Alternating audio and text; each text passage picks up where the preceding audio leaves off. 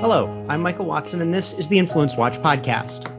We've covered Mark Zuckerberg's financing of the administration of the 2020 elections through the Center for Tech and Civic Life before, but our guest today adds a provocative analysis to the evidence that the Facebook chief deserves at least a thank you card from President Joe Biden.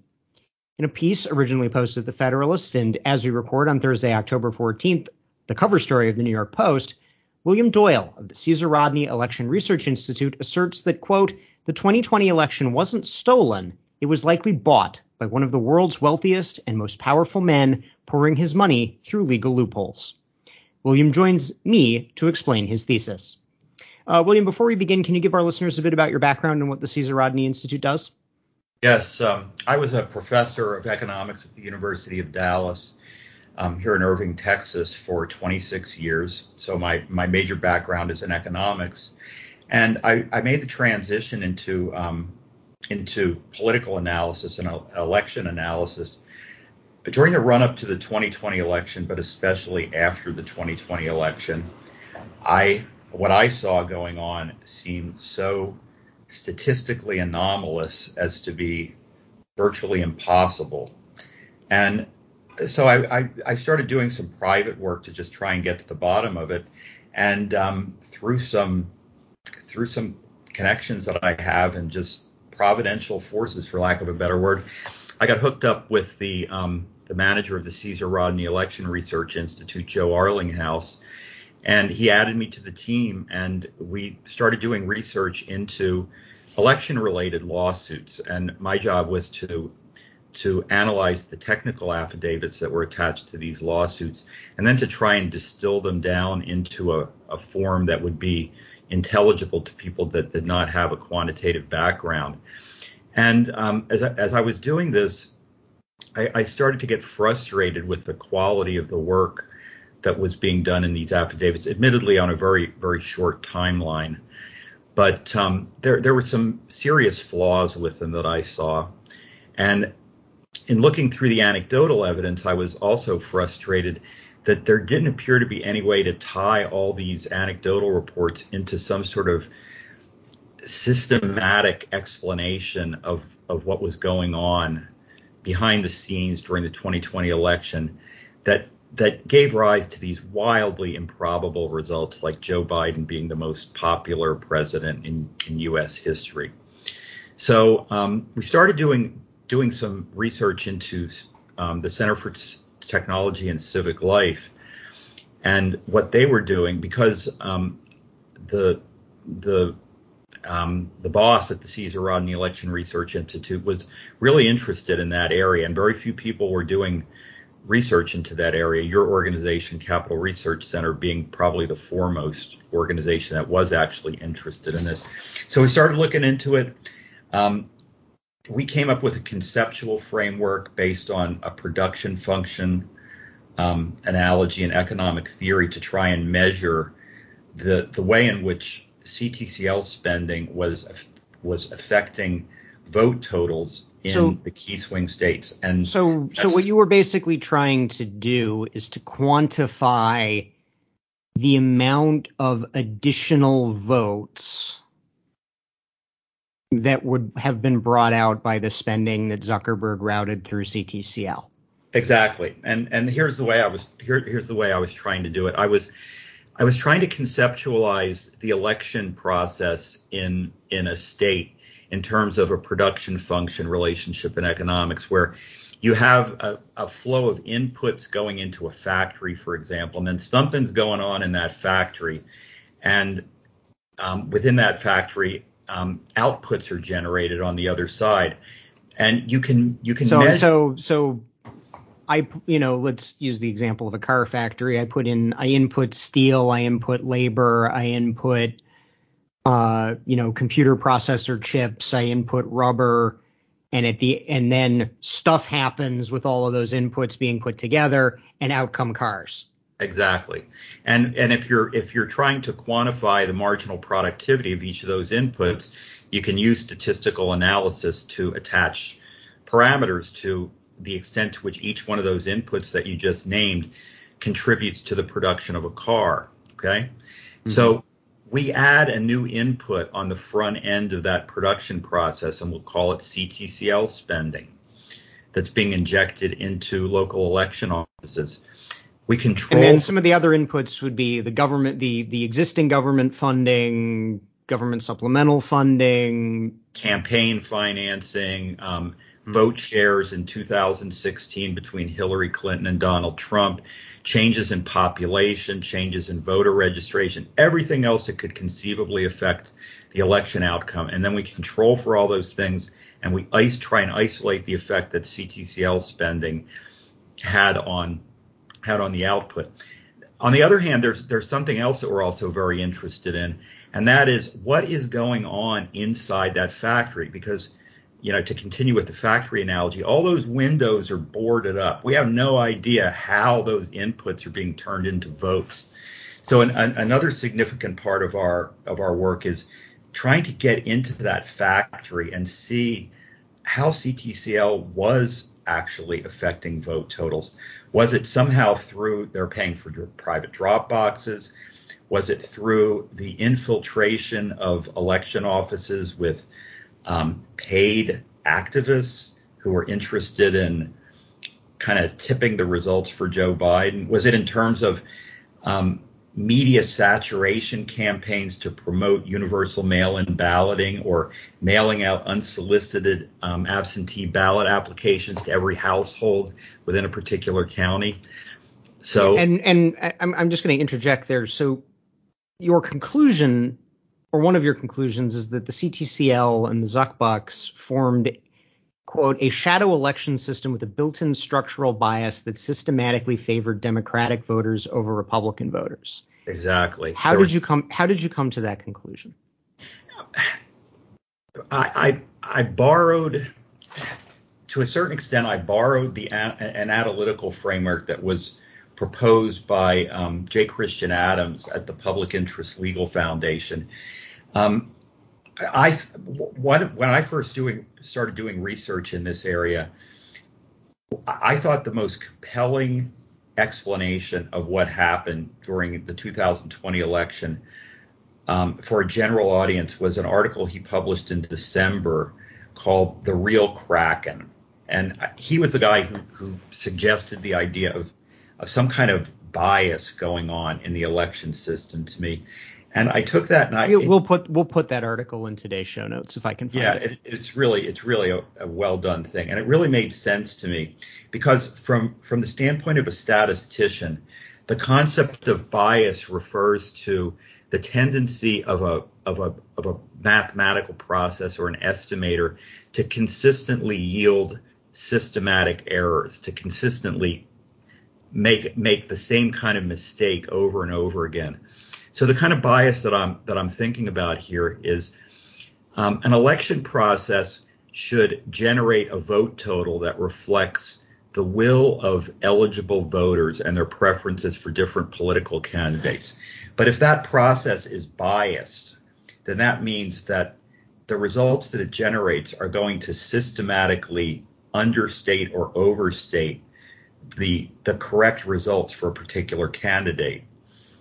So if you view the election process as something that should be unbiased and fair, what I saw going on based on the the basic quantitative work we were doing are too many votes being generated for Joe Biden in certain key areas based on what we would expect to see, based on all the other things that should determine um, you know vote totals for every each this is this being everything but the CTCL funding. Right, right.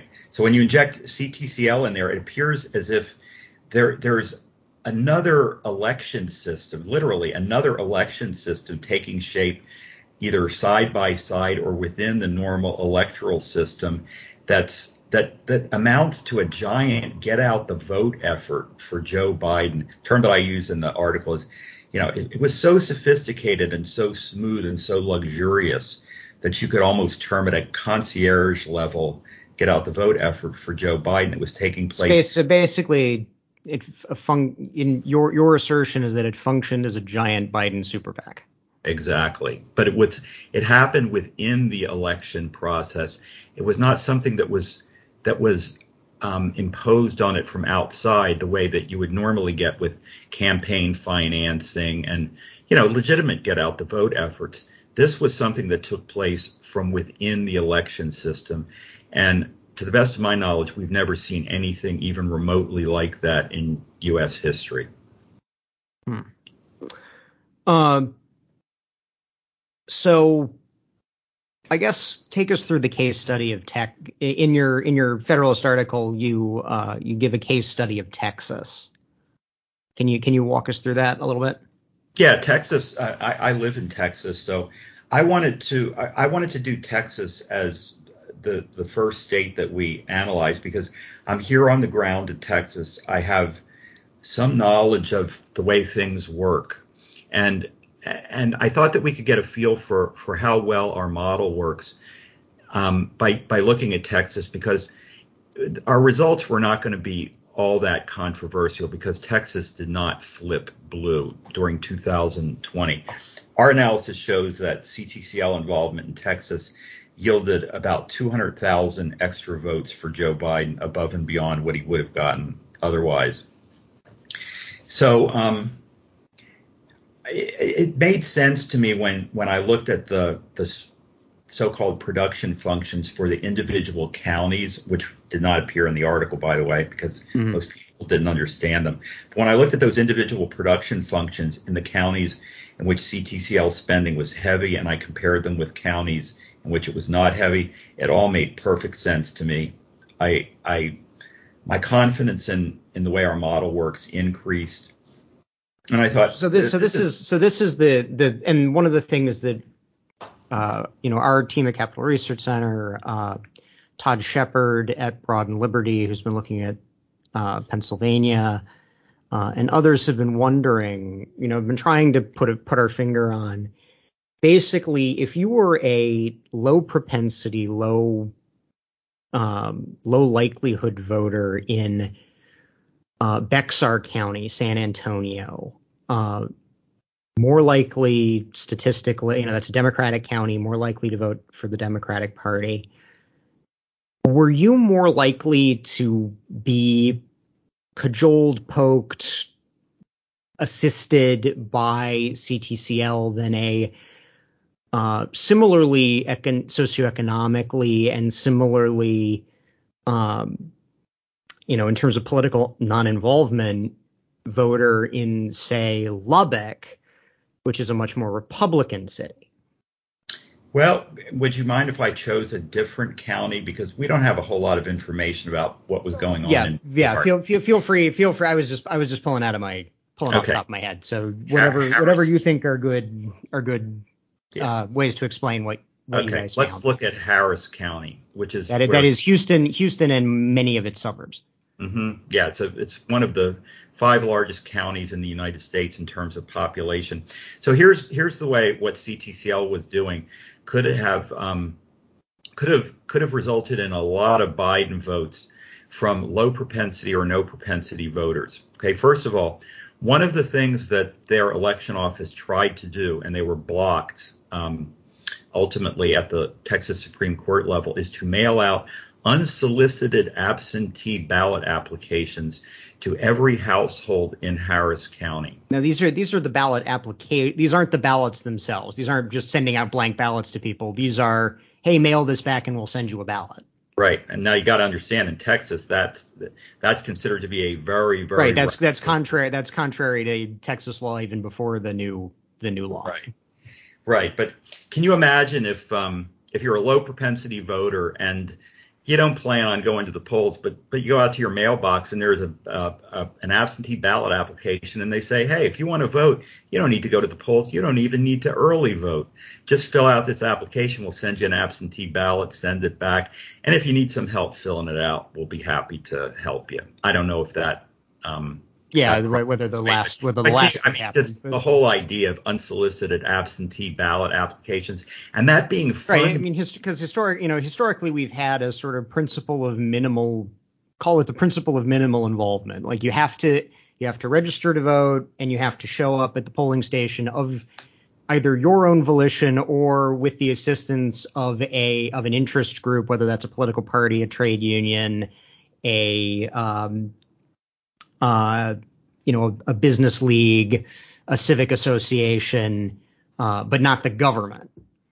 Uh, right. And that that and that that showed that you were kind of invested enough, even if you weren't invested in any way otherwise, that you were invested enough in civic life that you could that that you sort of had that you had earned your right to vote.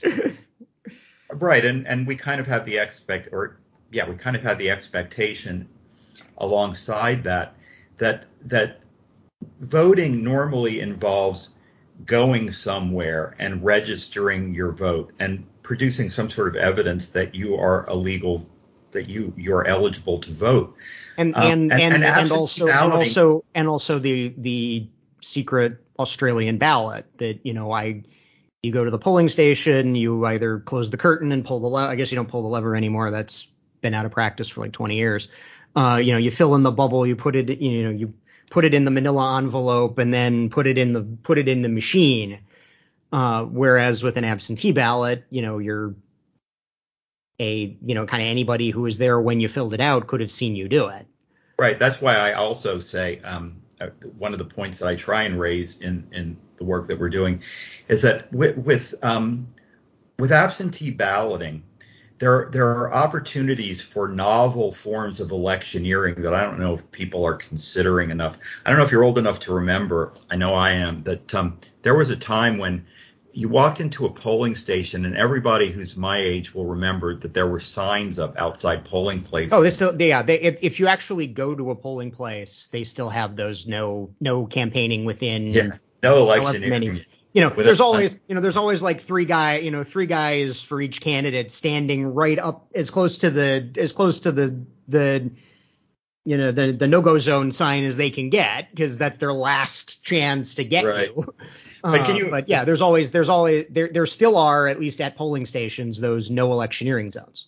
But surely you can imagine the, the greatly expanded opportunities for electioneering that take place that could take place if everybody's filling out their ballots at their kitchen table, you know, under the influence of whoever they happen to be with and whatever can a canvasser, a spouse, and, a yeah, whatever they're providing. So it's a it's a it's a very weird situation, and and the way that Texas views absentee balloting is it's a privilege, not a right. It's a you have the right to vote, but you don't have the right to vote you know anywhere you want under any conditions you want. So when this effort took place in Harris County, um, the Governor Abbott's administration just jumped on it right away and started pushing back, and it eventually made its way all the way up to the Texas Supreme Court. And um, the Abbott administration won, and they were prevented from doing what they wanted to do, which is to send out absentee ballot applications to every mailbox in Harris County. That would have made it a, that one thing could have could have increase Biden's vote total by another 100,000 or so. I don't know. Mm-hmm. The other thing is ballot drop boxes. Um, they tried to put 11 privately funded um, private drop boxes in Harris County, and they tried to put four of them in Travis County, which is if I can, yeah, yeah, Travis is Austin. If I can just sort of hop in and sort of play devil's advocate for about sure. 30 seconds, you know, what's wrong with especially with the pandemic, you know, and everybody's trying to do social distancing, what's wrong with having drop boxes, whether they're privately funded or publicly funded? You know, there there needs to be some, you know, the mail, everybody knows the US mail is lousy at its job. You know, why not just let people walk up to these drop boxes and put their absentee ballots in the drop box? Because there's there there are serious chain of custody issues with regard to private, uh, with regard to drop boxes. If you look at Georgia and what's been going on in Georgia and the kind of investigations that have been taking place there, um, huge chain of custody issues associated with these private drop boxes.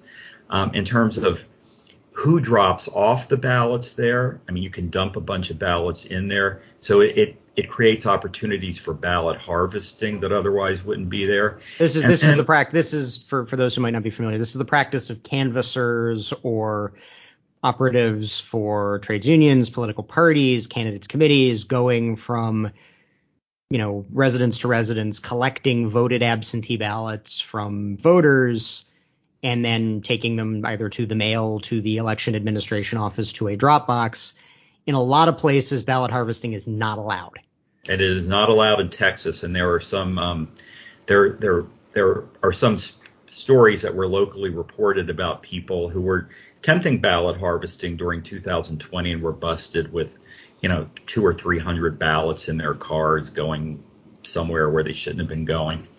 And then on the back end, there are also chain of custody issues like who is who's who's transporting the ballots from these drop boxes to where they should ultimately be counted and how accountable are they? How transparent is that process? So it, it creates it, drop boxes create major chain of custody issues, and they also create opportunities for ballot harvesting. And in Texas, again, Greg Abbott's administration saw those opportunities, was very concerned about them, and fought back in court against those drop boxes. And again, won ultimately in court, and those private drop boxes were removed in Houston and they were removed in Travis County. So in Texas, there was only one drop box allowed um, per county, and that drop box had to be located, I believe it was at the county clerk's office. Mm-hmm. So another another um, study that I would like to do is um, trying to figure out the extent to which trying to maintaining a hard line in favor of election integrity in Texas maybe was the, the, the one thing that prevented CTCL from flipping Texas blue. It could have gone the other way if the Abbott administration had not been um, has not. So to what to what to what extent that that that firm line? Right, they really held the line, and I mean it's it was the, the amount of lawfare that took place during 2020 trying to dismantle state election laws was it's kind of like a saturation bombing campaign that softened the the ground up for the you know ultimate assault by the infantry and that's what CTCL was doing. I, I view them as being kind of the infantry that went into these local election offices and tried to win the battle for Joe Biden so I guess coming to the you know kind of coming to the conclusion you know again, your sort of final conclusion in your article was that uh, the 2020 election was, quote, while free, was not fair, noting that the 2020 election wasn't stolen, it was likely bought with money poured through legal loopholes. I guess my question, uh, and the question to sort of present this to an audience that is not inclined to believe that CTCL did anything wrong, that getting people out to vote is good, citizens should have their voices heard. Um, you know, how is what Zuckerberg did any different than if they had just than if he had just written a 400 million dollar check to the Democrat super PAC for get out the vote operations? Because you know what, what made it what made it systematically unfair? Because the Democrat, the Democratic National Committee and the Democratic Super PAC can can mount get out the vote efforts, and they should mount get out the vote efforts, but not from within the election system. The, the DNC cannot take over local election offices and the local election process and commandeer it and steer it in a way that systematically and predictably favors their party over the other party um, to consider the alternative. I mean, would would um, would would Democrats be comfortable with the RNC taking over election offices in Houston and Dallas and running them in ways that that suited the interest of the Republican Party from inside the election system? Mm-hmm. So, so, it's the fact that, that they did it. It's the fact that they did it from inside the government that is supposed to be to the extent such a thing is practicable, refereeing in a fair way the election.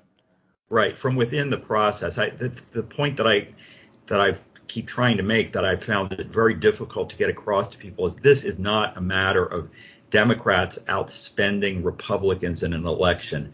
This is a completely different type of spending that gave rise to a completely different type of activity than we've ever seen before that amounted to the creation of a giant get out the vote effort for Joe Biden within the election system, not imposed on it from without or not attempting to influence it from without. And, and, and, and, and, and influence, like, influencing it in a way that, uh, you know, election analysts and political operatives and journalists are familiar with. Everybody knows that the trades unions are going to do a get out the vote operation, that the political parties are going to do a get out the vote operation, that, you know, 501c4 uh, lobbying and social welfare groups are going to do get out the vote operations. But the idea of a privately funded, ideologically aligned get out the vote operation from inside the government.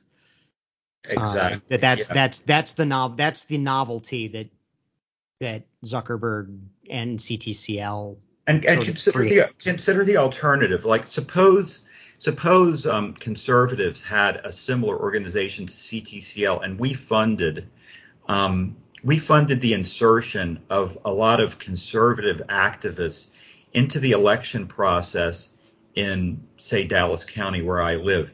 And, and let's suppose that they lived up to the worst stereotype that the left has of the things that we're interested in, which it, their narrative is that we're concerned with suppressing the vote.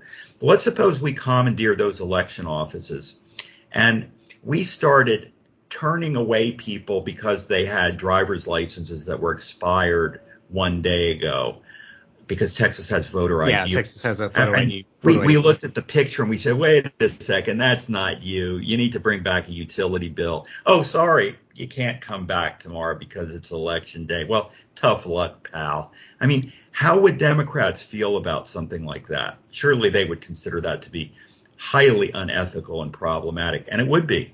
Mm-hmm. Just like yeah, no, it would, it would be, what they very bad. problematic and unethical. Well, uh, I think we can leave it on that. Let me once again thank William Doyle of the Caesar Rodney Election Research Institute for joining us. Uh, I will link his article in the Federalist and also the New York Post editorial commenting on it in today's show notes. That's our show Thanks. for this week. We encourage our listeners to subscribe on Stitcher, Apple Podcasts, or Spotify. And if you have subscribed, thank you. And please leave us a five star rating. Those ratings really help us find new listeners, especially if they come with a positive review. We'll see you all next week.